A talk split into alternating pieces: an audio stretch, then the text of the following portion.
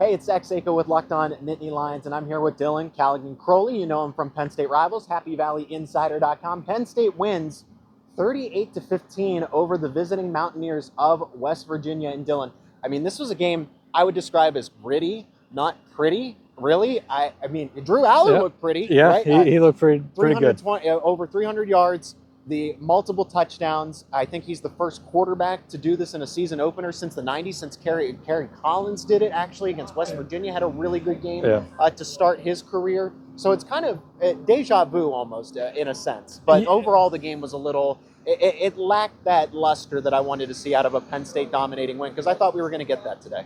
Yeah, it definitely wasn't a game that you know Penn State came out here and dominated all four quarters or all facets of the game. There's definitely a lot. There's definitely things they're going to have to work on in the, up in this week and in the weeks going forward. Uh, but you know, for week one against a Power Five opponent, it, it- it's a pretty good win for Penn State. Nice conference builder going forward. Like you said, Drew came out, looked the part of the quarterback that we thought he was going to be. I think he finished 21 for 29, 320 yards, three touchdowns. You can't really ask for more out of Drew. He made some really pretty passes out there tonight. Uh, KLS had a nice game. Curtis Jacobs did. The defense, you know, it, it wasn't always pretty like the offense, but not pretty. at, at the end of the day, Penn State's defense, if you allowed 16 points in the game, just over 300 yards, but that last touchdown by West Virginia was a lot of Penn State's second team defense. So you take out that drive, and it looks even better for the Nittany Lions tonight. Well, I'll even take that a step further, Dylan, is the fact that Penn State, I think, you could argue that despite the field goals being missed, you had the two missed field goals, you could argue that Penn State left two touchdowns off the board. They had Yeah. first and goal from the seven. They had an open receiver in the end zone that Drew almost had actually Yeah. picked off. I think he was targeting Yep. Keandre Lambert Smith. But you had 14 points on top of the, the total of 38 that they had. You take that to 52, you take off the backup defense Yep. This could have really been a 52 to 6 deficit. So I think the box score tells a bigger story than this overall scoreboard does today. Yeah, I absolutely agree. the The box score says Penn State pretty much dominated this game, Yeah. and uh, and that's it, it. Didn't always feel like it, but in, in the grand scheme of things, they really did.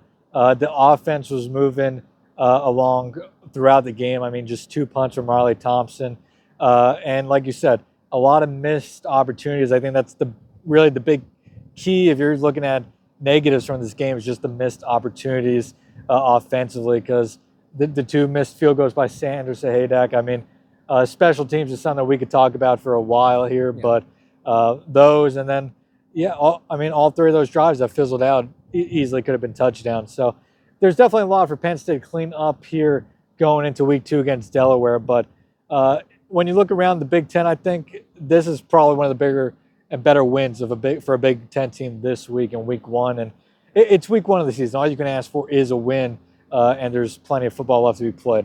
And I don't think West Virginia is a bad team, actually. Yeah. I think this is a much underrated team. Yeah. People are not giving them a lot of credit. Eh. This is a top 10 offensive line. Garrett Greene is a gamer. James Franklin Yeah. said that in his post-game presser.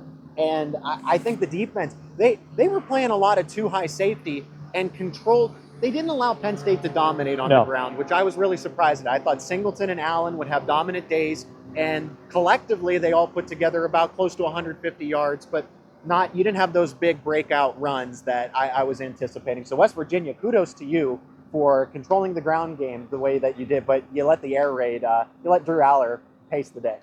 Yeah, I'm, I mean, but but the rushing attack was still pretty quality for Penn State. I mean, Yeah. uh, uh, both Singleton and Allen It did a job. Yeah, it did exactly what it did. It set up a lot of play action tonight. I mean, four plays into the game for Penn State. Yeah. Drew hits uh, Keandre Lambert Smith going across the field perfectly uh, for a 72, 75 yard touchdown to put up Penn State seven nothing. Uh, I'll be honest, at that point, I was thinking Penn State may be in for, uh, or West Virginia may be in for a, a rout tonight, but. Uh, that that didn't end up being what happened. But I mean, at, at the end of the day, like we said, the box score tells what this game was, and that was a game that Penn State really dominated. It wasn't always pretty, but it was a pretty dominant win from start to finish.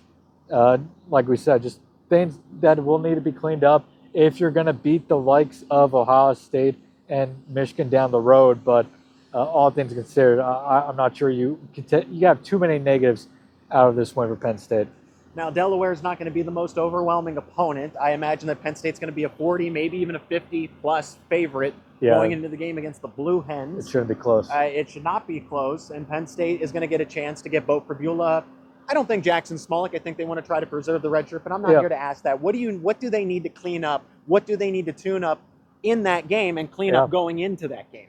Yeah, I think next week the, the big key is going to be a the red zone offense. Yeah. I mean, you, Yeah. if you're going to beat Ohio State and Michigan down the road, you can't Got to score have, touchdowns. you can't have three drives fizzle out. Yeah. Uh, I'm not sure if all three were in the red zone, but they're all pretty pretty close. pretty close, if not. Um, you got to clean up that. You got to clean up the special teams. I mean, we talked about Sander Sahaydak's two missed field goals, but Riley Thompson uh, shanked his first punt of the night. Uh, and then one play that kind of went overlooked, I think, um, because of what happened just a couple plays later. But Kaden Saunders on the first punt of the game for West Virginia uh, took a fair catch at the five yard line. Now, you can argue maybe it, it's a great punt and settles at the one or something. Yeah. But I feel like more times out of not, that's a ball that goes in the end zone. And Penn State starting at their 25 against instead of their five. Obviously, didn't play a factor here, but against those better teams, that's going to play a factor. So Yeah. Definitely red zone offense, special teams, and I think the defense just kind of clean up some of the smaller things. It was a really strong defensive effort. There's no doubt about that, Fif- but 15 points, and the starters only allowed seven. but there's definitely some things that they're going to have to clean up. Yeah. Uh, they, they allowed Garrett Greene to get loose a couple times. Yeah. The rush defense at times was not great. C.J. Johnson is one of the bigger backs they're going to face this year at six foot one, 230 pounds. Oh, converted tight end. He's, Yeah, he's a big, he's- big dude. that that he's going to be one of the tougher guys that they would have to tackle this Yeah. year. So clean up the rushing attack. Uh, sorry, rush defense. I guess is probably the third Yeah. big one. But I, I think beyond that, next week for Penn State, really just stay healthy and, and don't get any major injuries heading into uh, the meteor part of your schedule. Because Illinois, I know they've struggled with Toledo today, but that's still going to be a tough opponent in week Oh, yeah. three for the Nittany Lions. And Toledo is a good MAC team for what it is worth. Okay, so people might look at that Illinois score and say like, you should, we can look past them. I, I would. Bret Bielema at home. That's still going to be a tough opponent. Penn State. I, I would agree with you. I'll just, I'll add to the defensive line. Chop Robinson in post game presser said that they did not live up to the Yeah. standard. I would agree with that. I don't think that Penn State controlled the line of scrimmage defensively. I think it was a back and forth battle. It was either 50 50 with a slight lean to West Virginia. So the Mountaineers gave Penn State a lot to handle. Again, I would argue top 15, top 10 even Yeah. offensive line i i in the country for the Mountaineers. That was a very experienced West Virginia offensive line that James Franklin talked very highly about coming to this Yeah. week, and, and they showed why uh, why they're such a highly touted team. Yeah. Or sorry, highly touted offensive line, uh, and, and it's going to be an offensive line that is one of the better ones in the Big 12, and like you said, in the country. So that was a good Week One test for the Penn State defense, uh, defensive line and front seven. Uh, probably didn't get to the quarterback as much as they'd like to, or that we'll see going forward, but uh, definitely one that they, they could take some positives away from, Bill from. And I, last thing on defense I'll say is the first half defense was definitely, it, it was good. It wasn't great, but coming out of halftime, that defense did a much better job. Seemed to be much more settled down and limited the extended plays that they were giving up uh, in the first uh, first half there.